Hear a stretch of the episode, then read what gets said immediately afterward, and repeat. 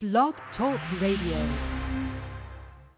Hey kids, do you like the rock and roll? You're checking in with your smoking nephew BlazinRy. It's Monday, January 20th at uh, 8 o'clock p.m. Eastern Standard Time. Uh, so last week, uh, as, as you've seen, my uh, usual co-host Tamika, she's lost in the woods somewhere. So uh, last week I began the podcast uh, a la Marc Maron and just kind of, uh, you know, complained for about 40 minutes because the first guest didn't call in until the last five minutes of his interview. Um, but tonight I'm, I'm going to start with a little more uh, nerdish style, Chris Hardwick style, and just uh, talk a little bit before the theme song. Um, and it's so cool that I'm actually talking about what I'm doing right now, isn't it? The fuck, man. Um, so, hey, we have a new website up. It's called blazinryradio.com, B-L-A-Z-I-N-R-Y, R-A-D-I-O dot com. Check it out, man. Check out blazinryradio.com. When you're there, scroll to the bottom of the screen, click on the banner that says buying razors sucks, because it does. Don't you hate when you go to the, the Duane Reade or the CVS or the Rite Aid or the Walgreens, you go up to the guy and you're like, can I get a Gillette Fusion with duck butter on the side and some fries with wings and shit? Uh, well, no need to confuse anyone anymore because you know exactly what you're getting. If you go to blazinryradio.com, scroll to the bottom of the screen, click on the banner that says Buying Razors Sucks, and it will take you to Dollar Shave Club. Here's how it works. You get three great blades to choose from for either one measly dollar a month, plus shipping and handling, six measly dollars a month, shipping and handling included, or nine dollars a month, shipping and handling included. All of them are amazing. You could upgrade and downgrade as you want, change your blade with two clicks, and receive it the next month. The handle is still included free. Don't you hate that when you go into the Duane Reade and you're like, let me get a razor, and the guy's like, every single time, 100% of the time, I guarantee you you've all been there. Every time, the guy or the woman is like, okay, which set of blades do you want? Happens every time. And you have to explain, no, I want the actual razor. I want the actual fucking stick, man. I want that stick. But the thing is, you're going to need blades with the stick, right? And sometimes what you do is you get the stick and you think there's like three or four blades in there, but lately they've been taking the blades out of them things. So you're left with like one blade, two blades, and you've been growing that Grizzly Adams, uh, Mr. Shagru beard. You don't know what to do. Um, you wind up all lathered up, and then you realize that if you keep shaving, uh, your razor can't handle you. So check it out, blazinryradio.com. Go to the bottom of the screen, click on the banner for Dollar Shave Club. Handle is included. Every new member gets a free compatible handle, and if you upgrade and downgrade your plan to a different blade, you get another free handle. Tons of free shit, man. You're going to love your blades, but even if you don't, you can cancel at any time. So go ahead, sign up. Click on the banner. It says, buying razors sucks, because it fucking does. Tonight on the show, we have some rock and rollers. Hey, hey kids, do you like the rock and roll? From upstate New York, we got Frank Palangi. And from another place that I'm about to find out, Steven James Wylie. Let's get it cracking, y'all.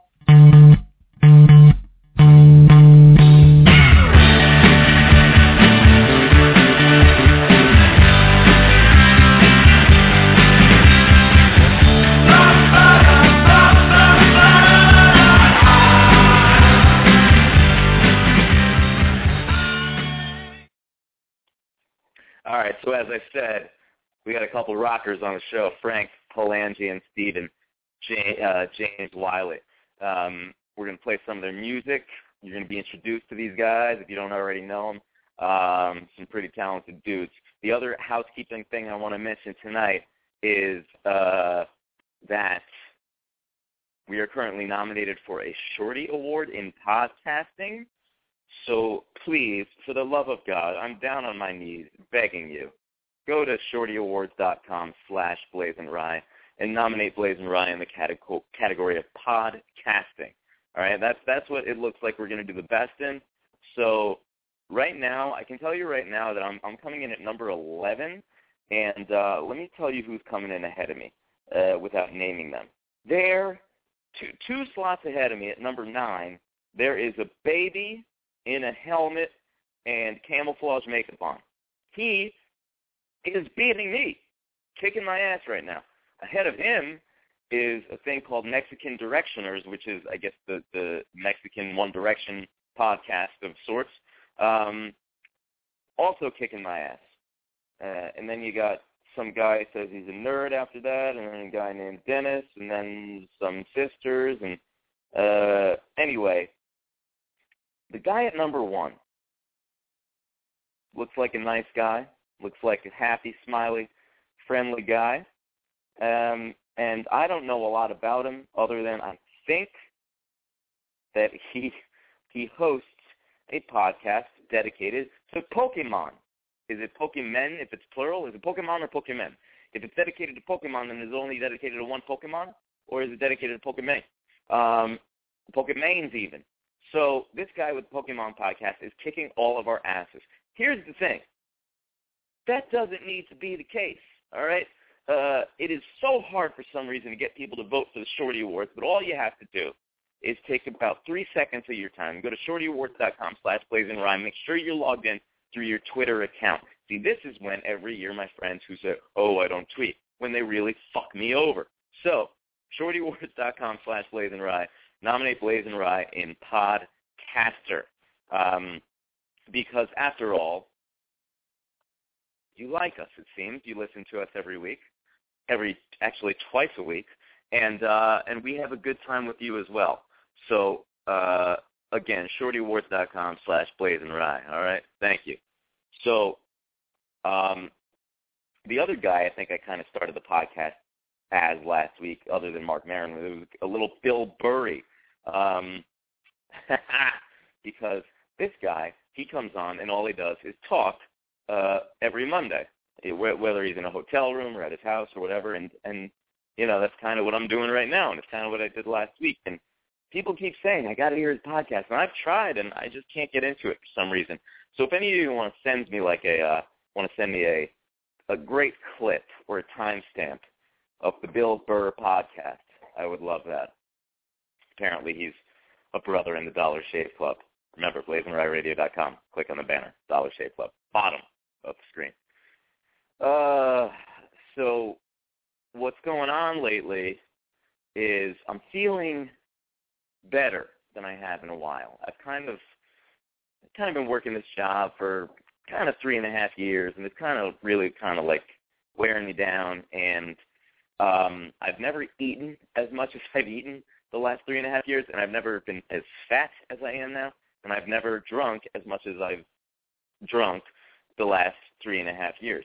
I'd say over the course of about the last 72 weeks, I have quit drinking each week and then started back up again, depending on how stressful the week was, on either Friday, Thursday, Wednesday, Tuesday, and I think it even got to the point that work was so ridiculous um, that uh, a few of us started on Monday. Uh, so what that's done is I, I realized in the past few days it's really made me counterproductive in a bunch of other aspects of my life. Uh, so, and and now you know I'm I'm uh, 16 days uh, off the sauce, and it's like, oh, wait a second, hey, hey, my head is starting to get a little clearer. Like for instance, I woke up on a uh, Saturday feeling like you know that feeling when uh everything just feels a little better, everything sounds better, everything looks better, tastes better, etc. That's the kind of feeling that I was getting on uh Saturday. And then it kind of repeated a little bit on Sunday. And anyway, it's just been kind of three and a half years of a hot mess, and I'm trying to move into uh, not that. So uh, that's been kind of the process for the last few days, and uh, it's it's it's really eye opening and whatnot. And I think that uh, over the weekend, weekend of course is the time that I would engage in the most frivolity. Uh, on Friday, um, what I did was I got dinner with my friend uh, Casey, good friend from Syracuse, and we went to some uh, vegetarian spot in the West Village. Didn't conflict with my diet, uh, and didn't drink anything that night, which I found uh, was new for a Friday night. absolutely necessary. And then um, Saturday, uh, I uh, Saturday and Sunday went to the gym both days. Had great workouts both days, and uh, stuck to this this diet that I've been on that I've been trying like going on and off for a few years now. So uh, this time it's it's lasted longer than before. Um, and what happened on uh, Saturday was that my friend Tom, who actually comes on the show every Wednesday night at nine, he had a cabaret at the duplex in the village that I went to, and uh, I was there with uh, his daughter, my friend Lulu, and a couple of her friends. And uh, what what I did was because it's it's an environment that I'm used to, uh, maybe not being completely uh, sober at. I um I had uh, two club sodas. That was it. That's the last two times at the duplex I managed to do that, and it was fine it was good. Um, and then uh, on Sunday, went to see my friend Katie's improv show at uh, the People's Improv Theater, which was also great, and that was a storytelling show. So both shows were great, two shows in two nights, and I found that like over like since I've been working this job over the last three and a half years, I get this like crippling depression on Sundays that makes me not want to do anything. But uh, I like force myself uh, to go to Katie's uh, thing yesterday, and it was great. It's called Shut Up storytelling thing, all female storytelling thing. She hosts it once a month, and it's fantastic. There was a great crowd. It was very funny. Um, so you should check that out. And uh, Tom Fogarty's thing on Saturday at the Duplex was a, a cabaret tribute to an artist that I have not uh, heard much about, but apparently she wrote a bunch of songs that I know, uh, Carol Bayer Sager, and that was really fun and wonderful. And uh, my friend Lulu, the director, Tom's daughter, uh, Tom, as I said, you may know him from uh, our Wednesday night show. He comes on and delivers the Hot Mess Awards, and then he jokes off with me and John Weeks every Wednesday. Uh, his daughter Lulu suggested that we go to uh, Brooklyn Bowl to do hip hop karaoke after the after the show on Saturday.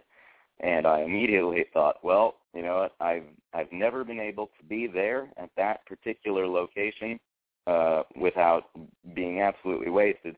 So uh, I said immediately, uh, yeah, no, can't do that. Uh, even though I love hip hop, I love karaoke.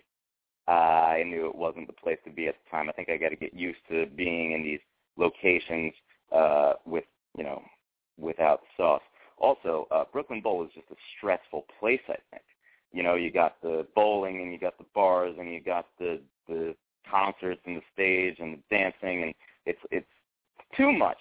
Um, and I remember that bowling there is actually quite stressful because the, if the lanes are like slippery and they don't feel right and the balls don't feel right, nothing feels right there. So hence I declined the head offers, but I hope they had a, a good time there. Um, and uh, got a lot of work done over the weekend, which I think has been hindered uh, for the most part for a while now. Uh, all right, so what I'm going to do now is break you off with a little piece of uh, our first guest, Frank Palangi. Uh, the song is off his EP called I'm Ready, which is available now. It's called Boo Hoo.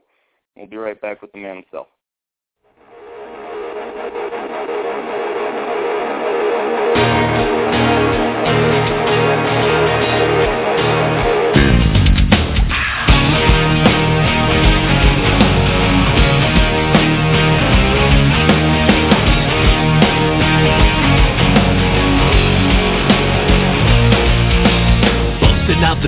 Just trying to leave. Just trying, trying just to please. I think to myself, stop it now. They're caught in your web, it'll be like hell.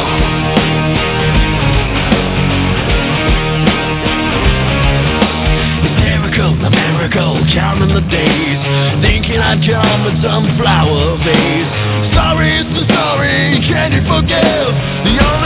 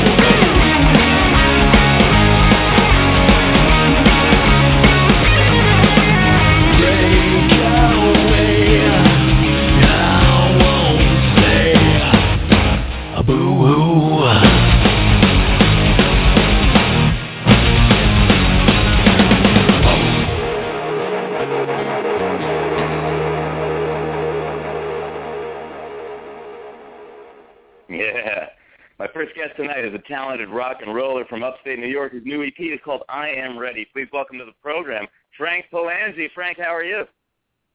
Hey, man, pretty good. How you doing? Pretty good, sir. Am I pronouncing the last name all right? Is it is it different than what I'm saying? Yeah, it's Palangi. Yep, you got it right. oh, holler. Okay, great. Uh, so tell us a little bit about what we just heard. Uh, that was a track of mine called Boo Hoo off the EP, and for me it was more of like uh, an experimental track because it's got, I know, it's got some rock, got some country in it. I was like, you know, let's just try it. I'm like, you know, if it, if it comes out bad, it comes out bad. If it comes out good, then uh, we'll use it. So that's pretty much what happened with it. You sound like every director in a in a show in a play I've ever been in. You know, if if you if you go too big, that's fine, but you got to go there, and if we need to, we'll bring it back. It could be bad, but you got to take the risk. Exactly. so, Frank, your bio says you are a positive driving rock artist. What does that mean? Uh, basically, I try to make positive rock music. You know, anything that's uh, inspirational, uplifting. Um, but I still like that raw, aggressive sort of sound. I mean, it, my influences are coming from like Metallica to Three Days Grace to Daughtry um, to some Christian rock stuff. So it's all it's all kind of compiled into one. You know, I, I think all the songs about you know drinking and and having girls and stuff around are are great, but it's you know for 30 years those songs have been written. and I want to I want to sing about stuff that um matters just a little bit more, put it that way yeah, it's amazing how you know how many songs can people write about the same thing. I guess you just change the melody a little bit and chord progression, and you you got a new hit. So I guess yeah. I mean, I don't want to copy anybody either. I mean, I I, I just mm-hmm. think after a while you're just turning the wheels. Now, the whole positive driving rock artist. Uh, does driving actually have to do with driving in that statement? no, like you know, just kind of driving, like the the energy. I don't know. Wow. I do have a song called "Driving These Lines," so I think maybe I've got part of it from that. Oh, okay. Um, so you're talking about being a positive influence, connecting to your fans, interacting personally. Um, you're quoted as saying, "It has been a blessing meeting great people, reaching out with my music to help them with their hard times." How important is uh, connecting to your fans and your listeners? It's it's everything. I mean, besides actually mm-hmm. creating the song, that's pretty much what's left. I mean, without um, you know fan support or it reaching people, you know, you're pretty much just stuck. You know, get stuck in your CD player or wherever you listen to it, and uh, you know, it's the stories and stuff I get. I get a lot of people emailing me from Facebook and stuff saying, you know, my my father just died, or you know, I'm having a really bad time right now. I lost my job, but um, you know, I'm I'm listening to this tune or this this one girl um she has cancer and she goes I'm putting it on my kick ass, you know, fight cancer list. So I was like, wow. you know, that that's awesome. So it's part of her um it's kind of like going to the gym in the morning. You got to get revved up. Yeah. So it's it's stuff like that that, you know, it amazes me because um you know, I, I don't really even you know, you think about that. You know, it's like it just kind of blows your mind. Well, at some point, you actually had a, an illness in your childhood that you you had to overcome. Is that right? Yeah, I mean, I've been sick pretty much all my life, but I when I was younger, I had some stuff going on, and I had on top of that like chronic asthma and allergies, and it you know limited me from doing a lot of things. And I think that's why I turned to music and film because it's some stuff that I could do in controlled situations for the time. You know, you can play guitar in the house and stuff and this and that. And eventually, you know, as I uh, grew up, I kind of I grew out of it a little bit, even though I still got to be careful. And um mm-hmm. it kind of shaped some of my personality, I guess, too, because I wasn't off going to parties every weekend. I wasn't off uh doing a thousand sports. You know, I haven't broken any bones or anything, so I could still play. Mm-hmm. Hmm. so it's uh you know it's it's some sacrifices stuff that I made, but I think um that's part of my drive now is just you know to overcome that. Okay, and uh when it comes to uh, falling back on on something besides music, you you say you have no plan B, and I'll, I'll tell you that I'm I'm living plan B right now, and it sucks. So when did you make that decision, and how were you able to make a living without a fall fallback plan? A couple of years ago, um, I pretty much decided just to quit my job and and and start to uh, you know play around with things. You know, I, I played around locally and. uh I started, you know, doing recordings and stuff in the basement and just learning as much as I can. And I had made three demo CDs, and I met the band uh, Day of Fire at a local club, and they heard my CD. And basically, I went to their producer, and a couple of days later, they called me. We were talking, and about three or four months later, we were down in Tennessee, and and then I kind of got the taste of working with people that have been in the industry. You know, they know what they're doing. You know, recording in studios that um you know famous people have recorded at and and I, I loved it and I go all right you know this is where um I want to go and I want to grow from here so from from there which was 2010 that was kind of turning point into what a, like the semi professional attitude or whatever you want to call it and um giving it a, a real shot in the industry part of it you know what do I have to do to kind of break in break some doors down and and what do I have to play with you know Right. So that was 2010, and then take me to 2012, where you placed in the top 50 for the Grammy Live contest. Who came in ahead of you, and how do we take them out? well, I think um something Kings were the winner, and they're they're still playing out. I know if they're still playing around. I think it's like almost Kings, or I can't remember, but I honestly don't know who who the first 49 were wherever I placed. I don't know. uh-huh. I just know I was I was in the top 50 when it ended and I was uh I got on Fox 23 here in my state and they did a piece on it and we were trying to just get everybody to vote and yeah, I'm glad it went that far with it. And um you know that's kind of when uh, I am ready shot around you know so that that really the one song there really just turned things around. I'm glad you mentioned that song because uh, we're about to play it. So what do you want people to know about i am ready sir?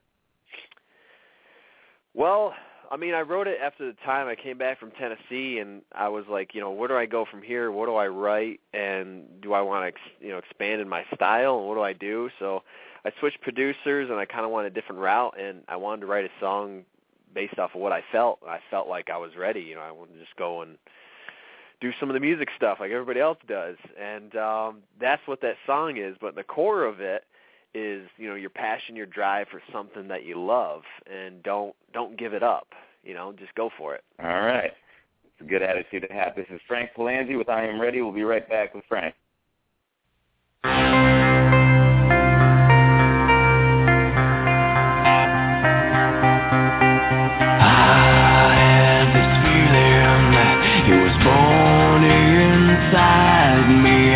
How can I grow without my passion leading nowhere?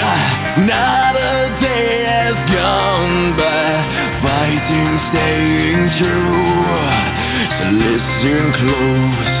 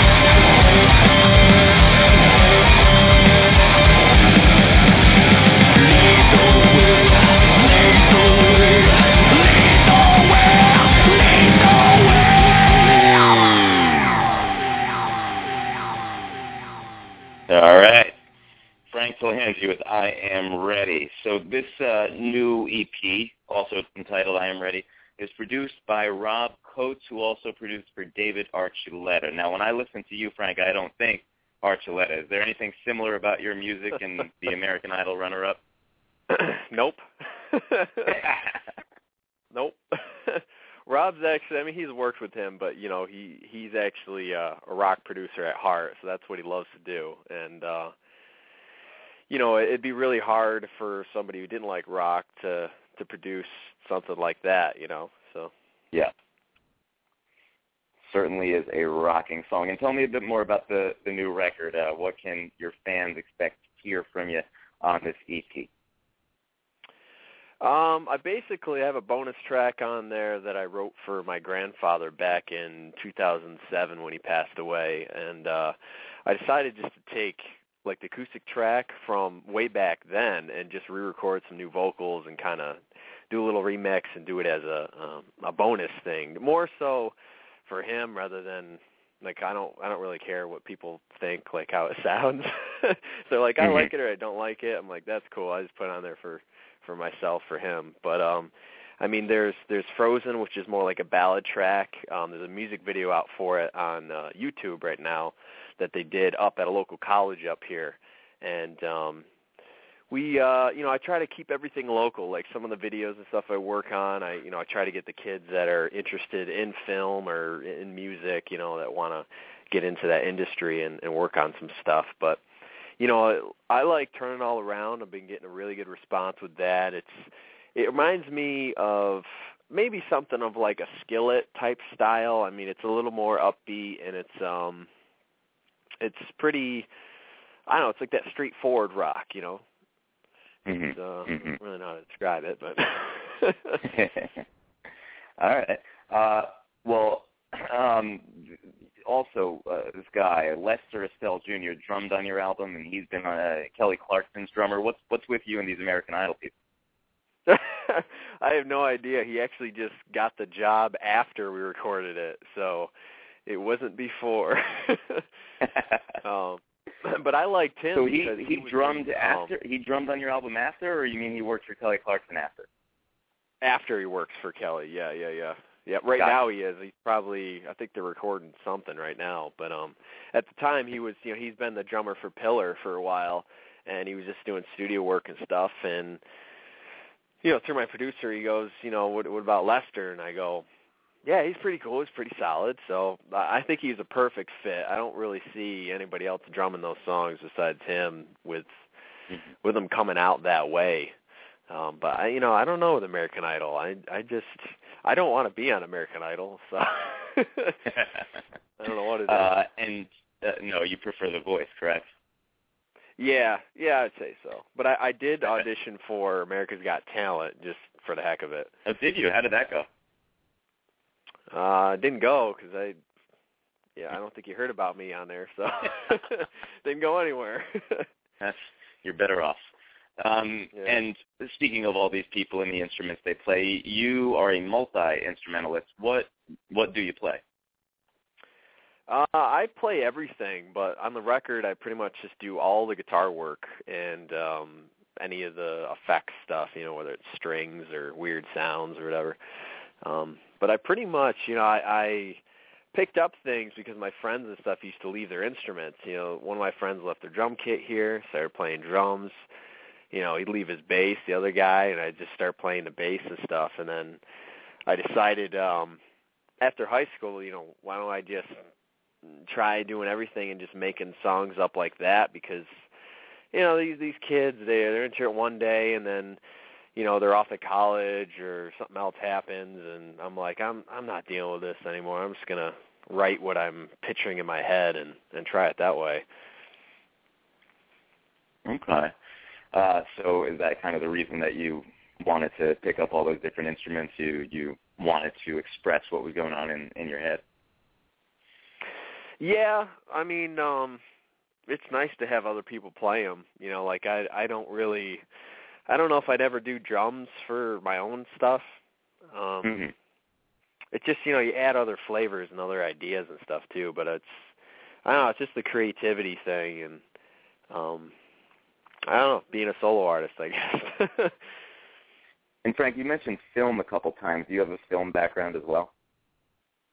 Yeah i've always been a fan of it. Like i've been in a couple of indie films. I've done some score work for some indie stuff and some fan film stuff that's been on the internet. But you know extras a couple theatrical films i just i like anything creative you know. And it's like um you know acting and film and music you know it all kind of blends together. So it kind of has helped me with music videos because i you know i i get a sense of you know i know where the camera is i know what it's doing and then i know how to act and i know what the scene is and i think it'd be a lot harder just like not realizing what was going on and the guy telling you stand right there you're going to act sad or you're going to do this and go yeah. Um, and you're speaking of your resume is impressive. You've been featured in Guitar World, Revolver, and you've opened for Fuel, Hurt, won the New York Battle to open for Alice in Chains, Jane's Addiction. You were a finalist for Ted Nugent's Rockstar for a Day. Did you meet Ted Nugent? no i didn't win but i i did get front row seats to that which was ted Styx and REO and that was awesome Ted who? ted yeah it was ted nugent it was Styx Oh, and oh, it was oh. REO REO Yeah. Speedwagon? yeah yep Whew! Almost let that reference go right by me. Um, and uh, your single "I Am Ready" was nominated for an LA Music Award for Best Rock Single. And now, who won that? And should we conspire to beat them up? Once again, I don't know. I don't check. They tell me, you know, I was like, oh, I didn't win. Okay, it's got to be one of the other three nominated because there's only four of us. Um, Mhm. I honestly don't know who won. I have no idea. Was it an honor to be nominated? Yeah, I mean, he he was really impressed because I had sent him the stuff, and he goes, "Man," he goes, "I, you know, I really like this track," and he goes, "I'm gonna I'm gonna nominate." He goes, "I know you're in New York, but you know we're an LA based, uh, you know, award ceremony thing, but I'm gonna put it in there for you." And um, I mean, maybe if I went down there, it would it would turn out different, and I could actually represent my own song, but um, couldn't make it. So I go, you know, just being nominated is, awesome. You know, I'm Yeah. I'm not out uh, to win everything I'm in. So um, and do you have any uh, shows coming up? Any any touring lined up? uh, I got some stuff uh, still in the winter up here, so I'm not uh, venturing out too far. But um, this Sunday I'll be on the Fox Telethon they have, and that's I think Channel Seven here at Fox around five o'clock. And in February, I'm actually opening up for Three Doors Down on their acoustic tour. And That's um, it's going to be at the Egg in Albany, uh, February 17th. I think it's doors open at seven. Tickets go from 50 to I think 80 bucks or something like that. But they're going to have couches and stuff on the stage where fans can come up and they can hang out. You know, it's going to be more of um, a relaxed atmosphere. It's going to be uh, a lot different than what I'm used to. Are you used to more intense atmospheres? Uh, yeah, I'm used to, you know, like I picture nobody in the audience standing up because it's not that type of show, you know. So I'm well, used now to that you say audience. There's couches What? and everything, I'm just picturing like one lady lying down the entire time and ruining everyone else's night. No one else will get to turn at the couch. Yeah, I'm I'm hoping I can invite some of my fans there up on the couch, but they they probably have their own people that they invite. But I'm just psyched because uh you know, just you get to meet them, get to talk with them. I'm feeling the band's gonna be more low key. They're not gonna have all their gear. They're not gonna be worrying about um you know huge stage setups and everything like that. So it's Yeah. you know it's cool. It's it's first time too. It's it's just me and them, and um you know it's it's not easy to get these gigs or or to to even like you think like how do you prepare for something like that? But um How do you you just do it. something like that? well practice. Do it? yeah, you got to have a good set list, think of the songs and then, you know, it just do what you're naturally born to do and just let it out naturally, you know? Like uh don't Yeah. try to uh come up with some elaborate, you know, stage thing and every word you say is is uh scripted, you know?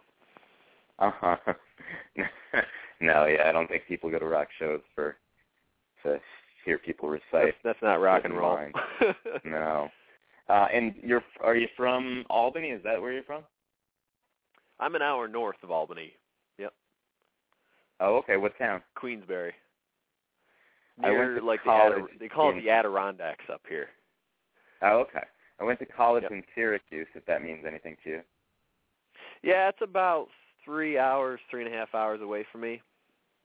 I've been up Gotcha. there once for a gig. Oh yeah, where'd you play up there? I was at it was a music uh, music industry conference, and we played whatever the convention center is, and oh, I forgot the place. There's a dinosaur barbecue, and there was like a theater place. Was it the Landmark Theater or the No, it was really small. War Memorial? It was like a Did fifty person type of Oh, small theater. okay. well, uh, as long as you were there. Um, so follow him on Twitter at Frank Palangi. And uh, Frank, I just have one last question for you. Are you ready? I am. All right. Um, anything else you want to say before we go? Uh, yeah, you know, just if you guys want to connect, I'm on Facebook, Twitter. You can find all my stuff on BestBuy.com, iTunes, Amazon, Spotify. I do have a new single coming out in April, and you guys will be able to download it for free. It's called Hope. And tomorrow, actually, I have um, a cover single from Free Fallin' coming out with a country artist, uh, Christina Christian from Alabama. So that'll be on YouTube tomorrow if you want to check it out. Free falling like the Tom Petty song? Yeah, yeah, just like an acoustic cover with with um Right. with the track going, pretty much. Awesome. All right, Frank. Well, it's been a pleasure. Check him out. Frank Palangi, thank you so much, sir. Thanks, guys. I appreciate it, and I'll talk to you guys soon. All right, take care. Have a good night. See you guys. All right, and that was Frank. And uh, I'm not sure who he meant by guys. There's only one of me here.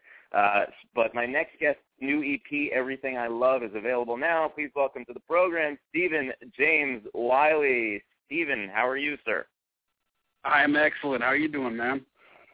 I'm doing all right. Um, tell me a, a little bit about yourself. So I know that your your kind of newfound reinvigoration with music came from you were kind of down in the dumps after a, a business venture fell through. yeah, um basically I mean I grew up playing music at church big time. Uh from an early age, and then uh, kind of gave it up after got married and kind of got into the business world. Started uh, developing real estate and investing and stuff like that, and had a good run. And then things went real downhill uh, when the market t- changed, and so that kind of changed our life big time. Um, and it kind of was the opportunity though to find my passion for music again in a you know just i mean everybody loves art. Everybody wants to do something artistic and and it's uh it's not often you actually take time to devote to do it and uh, and get after it. So this has kind of been a cool season for me to just dig down and and start recording stuff and writing stuff so it's been cool awesome um and uh, I, I guess you, you kind of got back into it by watching country videos. Is that right? Yeah. Well, we lost our house and and uh, and we were building a new house. We lost that house too. So we moved into my parents' basement and kind of just rethought our lives, my wife and I, and we had a kid at the same exact time. And I just sat there because you know you're just I refused to like just have a knee jerk reaction to things, so I would just sit and watch country music videos, and because MTV just I'm at a point in life where it just kind of sucks, and uh, I don't really care. Feel like I don't. I, it's just I'm probably crotchety old bastards what I am, but um, I loved the country music stuff. It was hitting me where I was living, family stuff, all that jazz, and and uh, and it was cool. So I, that kind of fired me up, and and uh, I don't know. It's a weird. It sounds kind of cheesy, I guess, but that was it, dude. No, not at all. Where where where do you find music videos on television these days? Uh, I think we had it was on CMT, the Country Music Television Network, or uh, GAC, Great American Country. Um, oh, okay. But I, I, but those are the only two places I'm I'm aware of. Although in Nashville, I got some weird small channels you can watch weird stuff on country old, old country videos. weird stuff. I'll have to I'll have to venture out there to do weird stuff. So tell me about the new EP. It's called Everything I Love. Your bio says it's sophisticated pop. Um, what does that mean?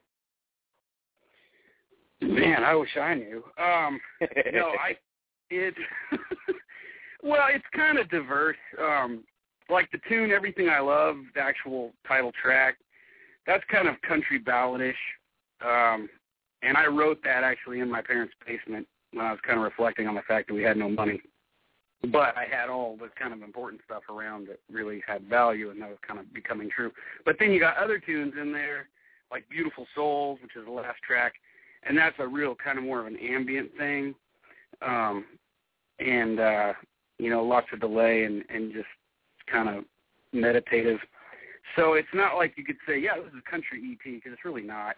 Um, there's a tune on there with Christine Dente, um, who she was the lead singer in the group Out of the Gray, which was like a Christian group in the '90s. They were really great artists when I was growing up. I loved their music, but um, and that's kind of like just uh, kind of adult contemporary pop type thing. So it's it's all over the map. I guess we can call that sophisticated, but that's that's what it is.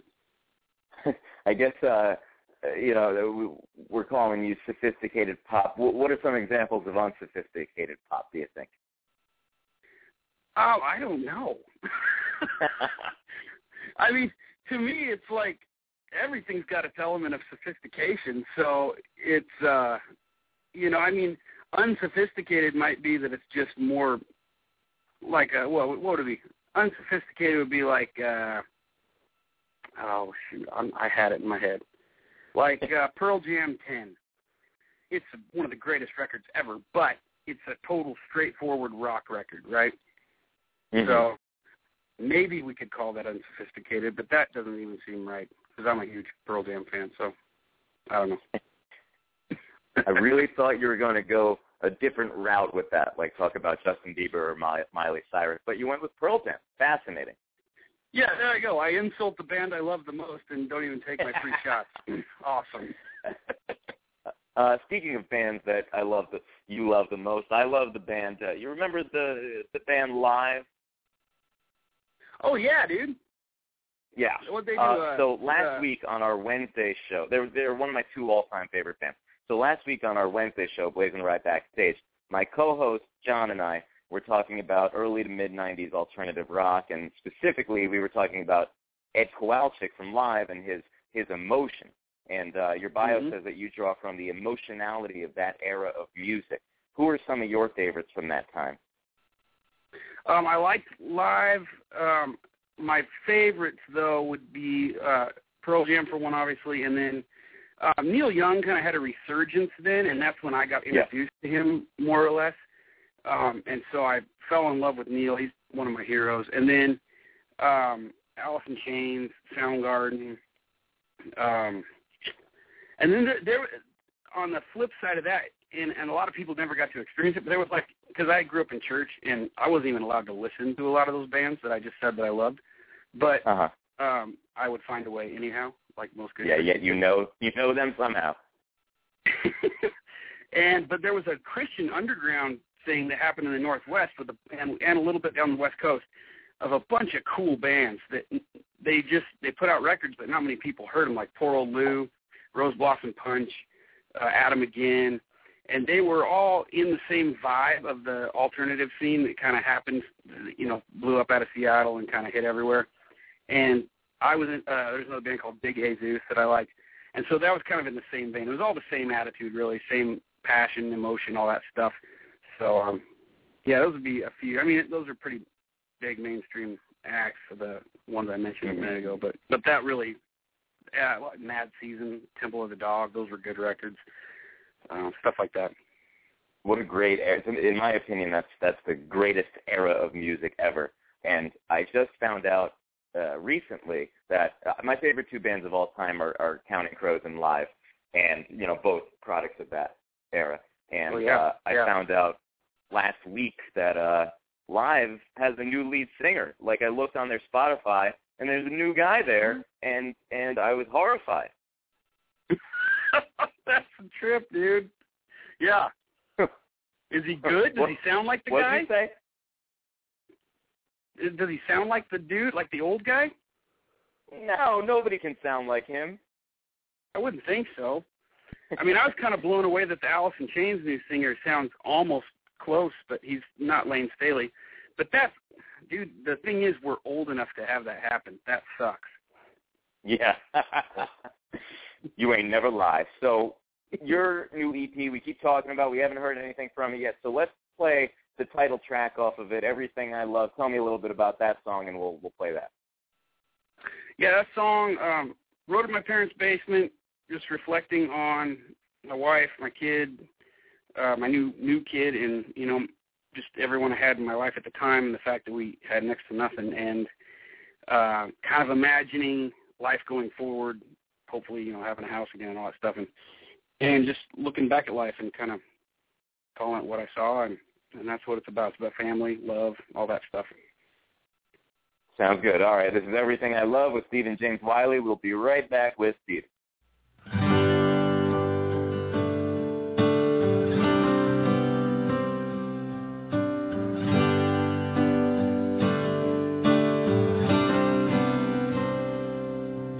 Driving back home at the edge of town, pine in the air, snow falling down. I was thinking of everything I love.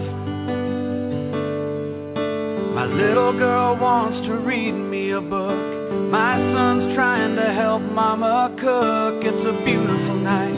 It's everything I love. These are the things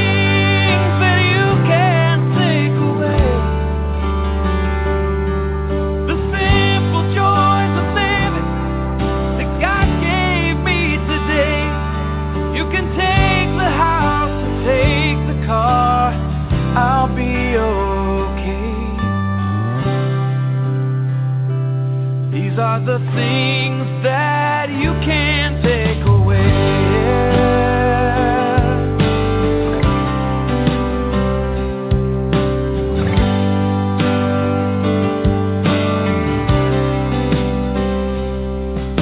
Laughing with friends of 25 years, hanging with the boys and having beers, storytelling, it's everything I love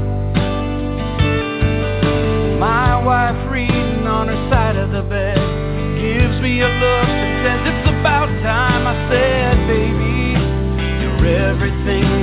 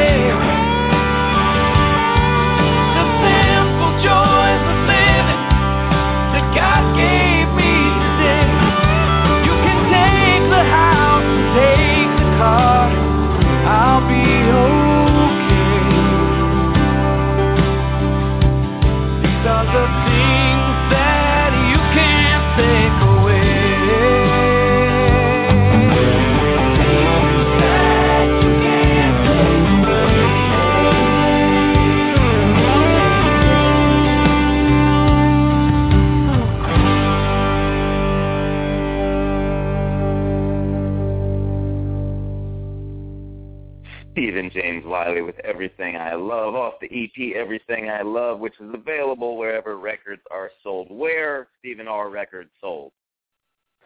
Uh, in this case, that would be iTunes, Amazon, Spotify, um, your usual online suspects.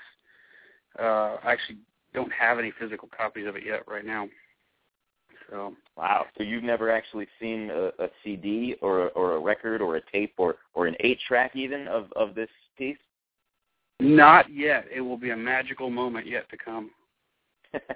so. uh, another component uh, to your music, we talked about your rock influences, but there's a definite definite storytelling country aspect. Who are your country influences? I'm a huge Keith Urban fan. Uh, that guy's a stud and uh, uh, I like Kenny Chesney. Um, he doesn't usually um, write much of his stuff. Um, he pulls from a lot of the Nashville guys, and uh, and Tim McGraw, same thing. Tim doesn't write. He's I don't think he's ever written any of his hits, but he always finds the best songs. Um, so that, I mean, I think I'm a huge Taylor Swift fan. That girl can write really great songs. Um, mm-hmm. So it's yeah, but definitely, um, Keith Urban's probably my my dude, and I do enjoy Kenny Chesney. I like the songs he picks. Um, those two watch, guys are probably my top. Do you watch Keith Urban on the American Idol? You know, I have not. I just, I, uh, I don't watch a lot of normal TV, so I I miss out on that. you on just that watch the weird show. Nashville videos, right? Yeah, I just find the obscure, you know, Conway Twitty channel. if you had to choose, Steven, between rock and country for the rest of your life, one or the other, which would you choose? Oh, dude, I'd probably have to go rock. Oh yeah. Yeah, I mean, I just there's too much rock in my history that I would not be able to enjoy anymore um, if I had to do that. And I, I'm a fa- I'm a, like a new school fan of country. I I couldn't quote a bunch of Hank Williams tunes or anything. I'm not that mm-hmm. I'm not that cool, you know. um, so yeah, and, uh, I, I'm a rock guy. And in terms of uh, comparisons, you you've actually been compared to some of your favorites: Pearl Jam, Keith Urban, Kenny Chesney, Willie Nelson, Dave Matthews. Quite the Peter Gabriel. It's quite the array of artists. Who were you uh, most surprised to be compared to? Um, you say Willie Nelson in there? He's in your bio. Yep. Sweet. That's awesome. yeah, let's. I yeah, I'm surprised. I mean, I, honest to God, you get surprised if anyone says any of that stuff about you. Um, you just hope you don't sound like a dolphin squeaking or something terrible. So it's yeah. I mean, but Willie Nelson, that's probably the most unique one for certain. And I'm I like Willie. He's a stud. Yeah, I I once uh inadvertently saw him uh live in concert because uh, I'm a big uh Bob Dylan fan and there Mm. was uh, a summer that he toured minor league ballparks with Willie Nelson and I'm I'm more of a, a rock guy as you say and so I was a bit worried about the show because I figured, you know, maybe since since Willie is playing with him, maybe Bob's going to be kind of more more country tonight, or a little little more acoustic and uh, a little more folk, a little less rock. And uh, Willie took care of that. He came out and he took care of that, and then Dylan came out with some of the most modern sounding rock I think I've ever heard. Cool. I mean, he I'd sounded awful, but that's to be expected. You know? Yes, but I love yes. that. I, I love his his voice now. It's it's why people. It's why I like him. It's you, it's just different. It's, there's nobody else Yeah. like him. so, Which I looked. I I a lot looked of this up. What? Go ahead. Yeah, no, you you go ahead, sir. I looked it up. Chris Shinn. He's the new lead singer of Live. I had to figure that out after you told me that. Yeah, have you heard of him before? No, but he was in some other band, like Unified Theory or something. Yeah, yeah. And I I couldn't. What I did was I I turned on like the the new uh there there's a video of their set from when they toured with Everclear and I got through about a minute of All Over You and uh I immediately had to I, I googled uh, Ed Kowalczyk solo singing live song solo, which I found, and so I just decided I don't know what happened between them. I know there's been lawsuits and stuff. I don't care if he's a major jerk, but I'm on his side because I don't give a shit. Uh, I, I can't I can't rock with the new guy. Can't do it. Yeah, it that's a hard deal, man. That's like, I mean, obviously they're in it because they want to keep playing music and they've got a good brand name to go out and tour with. But shoot, Yeah. that sucks. Um, Steven, there's a lot of faith and spirituality on your record. How important are those to you? Uh, it's important. I mean, uh, for me, you know, I, I don't go to church per se, uh, but Mhm. you know, my faith is is still there, and my kind of connection to things of a spiritual nature uh, is really a big. It's it's a big part of my daily existence. I definitely believe there's a God, and and I think He cares about people, and I try to just I'm kind of a love God, love people type dude. You don't really want to make it too complicated, but that's. I just feel like if I keep it simple, hopefully I'll do a decent job while I'm here and and uh, treat people good. So, yeah, it's it's there, and I'm very grateful for the whatever connection I feel like I I have at times. It's good outlook. Uh, all right, so let's play another one of your tracks uh, off the new EP. What what would you like? What would you like us to play? Mm, let's do. uh uh, How about uh "Beautiful Souls"? Is that cool? Or no, Sounds that's good a little to me. slow. Let, let, let's do uh, um, Uh-huh. "Flower." Flower. That's, that's that's cool. Okay, so not beautiful soul, flower. No, no, that's a terrible song. We should. yeah, yeah. Let's do "Flower." I'd love to to hear. That. I haven't heard that in forever. Okay, t- tell us a little bit about flower, and we'll play it. It's just a good old love song. Um, it's got some nice chords in it. I don't know what they are, but they sounded good when I played it, wrote it. So it, it's uh, it's just a good love song. Kind of was thinking of my wife at the time, but it's uh, just a good love song, calling your girl a flower, essentially. Now, you say you, you didn't know what the chords were. Do you not? Do you not read music? Do you just play by ear or something? Yeah, I'm not a very uh, outstanding guitar player. I just try to find things that sound good. I mean, I know my basic chords, you know, your good old open chords.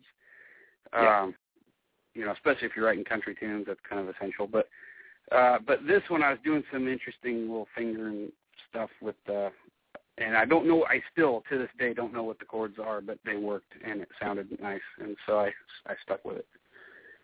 All right. Well, someone's got to transcribe them one day. Uh, this is Steven James Wylie with Flower off the new EP, Everything I Love. We'll be right back with Steven.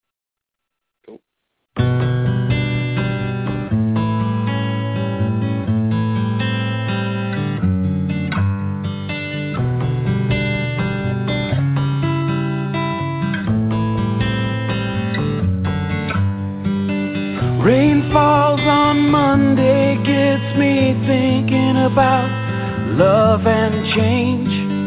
Rain falls on Tuesday, it gets me thinking about yesterday. Cloudy on my Wednesday, but no matter, somewhere somebody's falling in love every day. You are the flower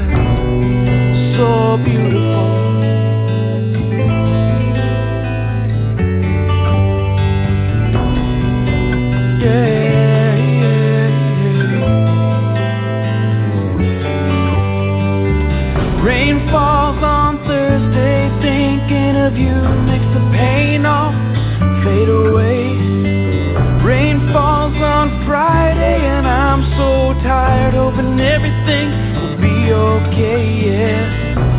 Now it's Saturday and I'm with you, so I'm gonna finally say.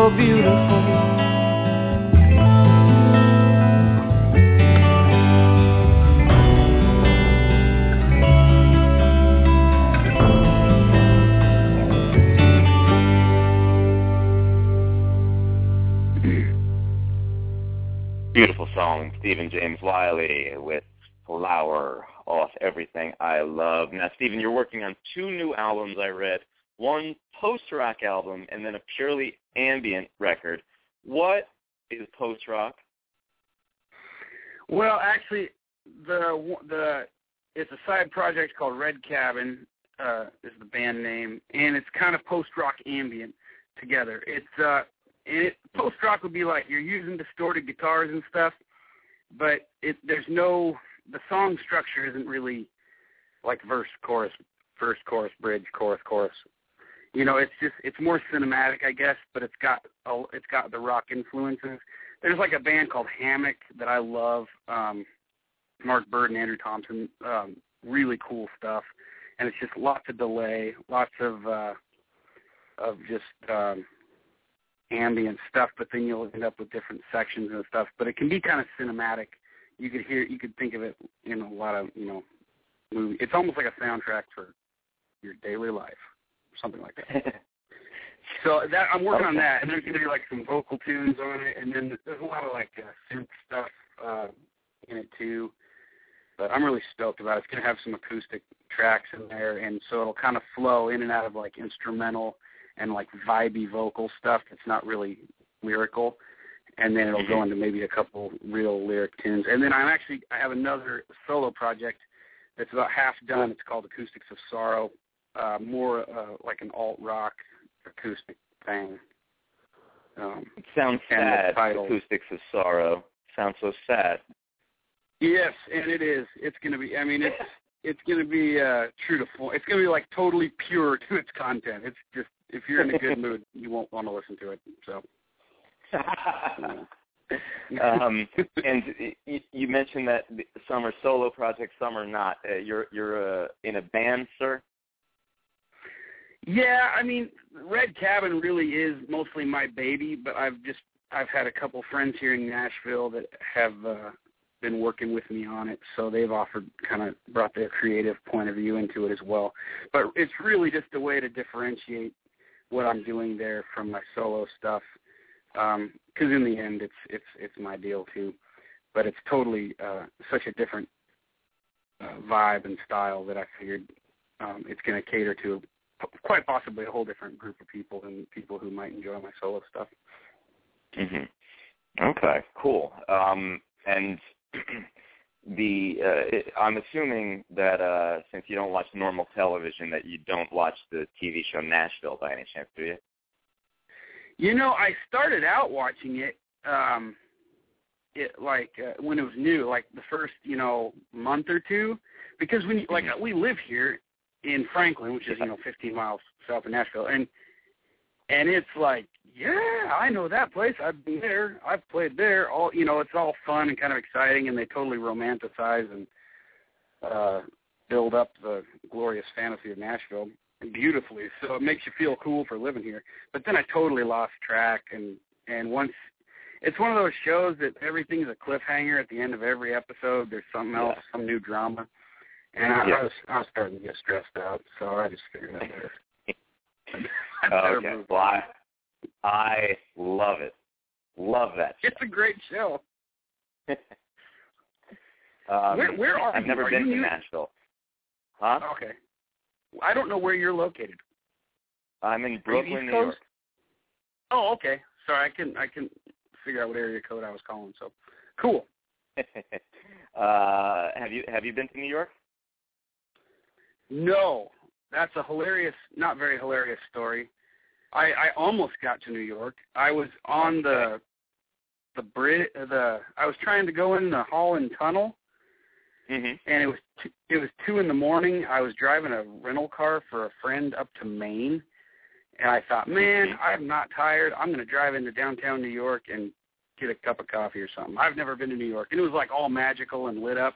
And I got to the toll booth thing, which I didn't realize it's like an iron fortress of toll booths to get into New York, and I had no cash, and oh, so I had to do this awful U-turn and held up traffic, and people are honking and yelling at me, and I just wanted to go home. like I'm scared. you people are mean, but it was rad looking. I hope to go back sometime. I totally want to go. So and that's why you don't travel while Chris Christie is the governor of New Jersey. I I blame him entirely. Yeah. um, okay, so you can visit sjwmusic.com for all the latest Steven James Wylie news. Also on Twitter, uh, Steven underscore Wylie. And uh, last thing, any any concerts coming up for us? No, man, I haven't been playing for a while. One, because I've been recording a lot, and two, my wife uh, put out two uh, works of fiction in a the, part of a series of fantasy fiction this last year, and so I've been helping her get those Nice. released. And I actually did uh, like a, a Red Cabin song for for the second book when it came out for her trailer thing we made for the book. So, and I'm just starting to write my own first novel right now. Um, Oh yeah, what's So what's I'm- it going to be about? It is going to be a, a fantasy fiction novel that might. I'm still fleshing out the outline of it, but it'll hopefully be a series of maybe like three or four books, um, and it and it's based out of the same uh, world as her series is, and at some point they'll probably intersect, so that we'll have like these two converging stories, um, and these place in a uh, another realm called Elandria, and then there's also a bunch of stuff going on here in the the mortal world, and it's like elves and fairies and shifters and things like that. So it's kind of a trip. I never Wow. thought I'd write something like this, but I'm stoked. It actually inspires some kind of fun music too. I did a soundtrack for her first book with my friend Blair Masters. Uh, her first book was called Silent Orchids, and uh, if people go to iTunes and look me up, they'll see that record there. It's real pretty, very piano based uh, stuff. Blair's a phenom piano player, and uh, I'm so yeah, I'm confused when you say soundtrack for a book. Do the and when you turn the pages, is is there a score playing? no, no, I, it's it's the wrong word. I should say music inspired by. That'd be better. Gotcha. But it's it's kind of yeah. It, I wanted it to be vibey enough and not like dominant to where if somebody wanted to put it on in the background while they were reading, they totally could, and it would be uh-huh. just really mellow and chilled out. But uh, I don't know Yeah. if anyone's done that, but I just figured it was a cool idea and we did it. Is it going to be like a, a is it a young adult series or and for adults or Yeah. what? it's it's young adult fiction. Um, if if you look up uh, MorganWylie.net, that's my wife. And actually, if you go to my website and go to my friends section, I have links to different people that I work with, and, and my wife's on there as well. And you can um, you can actually download the first the first book for free on Amazon right now. Really? Awesome. Yeah. Um, so the, uh, if I may make a, a suggestion, you know, we've got a lot of we got a lot of sexy vampires and, and wizards and stuff. Maybe just a suggestion, you, you throw in some gargoyles. You might be onto something. I'm gonna I'm gonna jot that down. And I'll, I'll you that's where that's the next thing, gargoyles. I think it's sexy. I get excited just thinking about it. All right. Well, Steven James Wylie, it has been a pleasure, sir. Um, I wish you well, and uh, I think that that's it. So uh, have a wonderful night. Man, it's a huge honor to be on your show, man. I, I appreciate it, and I wish you the best. And uh, if I can ever do anything for you, let me know. Oh, I appreciate that. Pleasure's all mine, sir. Thank you, sir. Take take care. I'll see you. You too. Bye. All right, Steven James Wylie. Again, sjwmusic.com and check out Frank Palangi on the Facebook and Twitter. Um, and uh, remember to vote, shortyawards.com slash BlazinRy. Vote for uh, BlazinRy and Podcaster. All right, if you if you take that away from my rambling during this episode at the beginning and at the end, uh, that's what I would like you to take. Uh, and just tell your friends, tell your enemies, tell your sister, wives, tell their girlfriends, tell your babies. Yeah, hey, that's another thing. Maybe make your babies get Twitter accounts and your pets. I had a dog or cat. I had a cat vote for me once. No, maybe it was a dog. I don't remember. But shout out to really Chrissy who had the the and I think it was a cat. Um, podcaster. ShortyAwards.com slash BlazinRy. Big ups to Frank Palangi. Big ups to Steven James Wylie. What a delightful night of conversation and wonderful music tonight, and I appreciate that to no end. Um, remember, we are always downloadable on iTunes, and if you don't have an iPhone or an iPad, or uh, you know, or you don't want to join this century with having iTunes or some sort of iOS or whatever, you can always download the show for free. A few minutes after the show's over, you can download what you're hearing now for free on blubrry.com slash blazinry. That's blueberry without the E's. Blueberry without the E's. And that's a nice way for the PC users out there to download them and the Droid users and whatnot. Um, also, Blog Talk Radio. Listen to us live every Monday at 8 p.m. Eastern Standard Time and every Wednesday.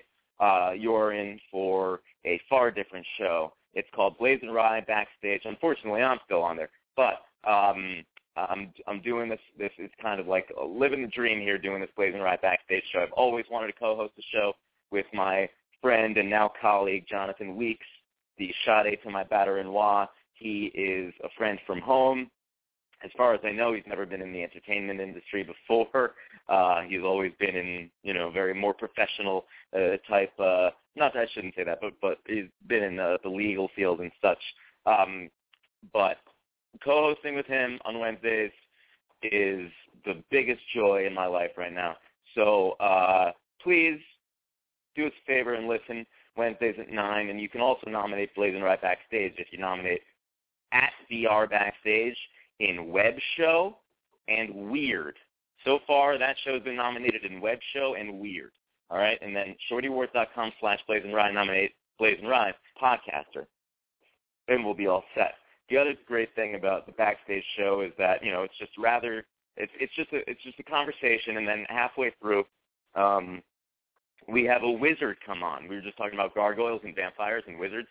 We have an actual wizard who lives, I shit you not, on Waverly Place in the village in Manhattan, in New York, in New York. All right, the Wizard of Waverly Place, Tom Fogarty, uh, brilliant award-winning director, choreographer, etc. Tom Fogarty, brilliant guy, John Weeks. I don't know what to call him other than that, brilliant guy, uh, and and and and just uh, it's, it's a great time. So listen to that if you want to get your free funny on. All right, so we'll catch you guys on Wednesday for BlazinRy Backstage, and before I forget, on Monday uh, at 8 p.m. Eastern Standard Time. A week from tonight, we have singer, actor, entertainer extraordinaire Kara Kichi. So be sure to tune in for that. That should be freaking exciting. She has a cover of a Beastie Boys song now called Fight, which is charting up there with One Direction and Miley Cyrus and Taylor Swift and Britney Spears and, you know, uh James Blunt. Is he still up there? I don't know. I just heard him on a mix of Spotify's top tracks today, so I'm just saying his name. Uh, but she is the shit. So tune in next week, 8 o'clock, Monday night. But before that, tune into Backstage, Wednesday, 9 o'clock. All right? Anyway, I can think of no better way of ending the show than by saying, if it ain't showbiz, it ain't a biz. Hit the brakes, Florence. And, um, and how about this? I have a dream that one day this nation will rise up and live out the true meaning of its creed. We hold these truths to be self-evident that all men are created equal. At the heart of their concerns, this query has often loomed large and loud. Why are you speaking about the war, Dr. King? Why are you joining the voices of dissent? Peace and civil rights don't mix, they say. The nonviolent resistor not only avoids external physical violence, but he avoids internal violence of spirit. He not only refuses to shoot his opponent, but he refuses to hate him, and he stands with understanding goodwill at all times. How long? Not long. Because the arc of the moral universe is long, but it bends towards justice. Yes, These great experiences are not based on a bargaining relationship, not an if faith, but a though faith. And I'm coming to my conclusion now. I want to say to you this morning, my friends, that somewhere along the way, you should discover something that's so dear, so precious to you, so eternally worthful that you will never give it up. You ought to discover some principle. You ought to have some great faith that grips you so much that you will never give it up. Like anybody, I would like to live a long life. Longevity has its place.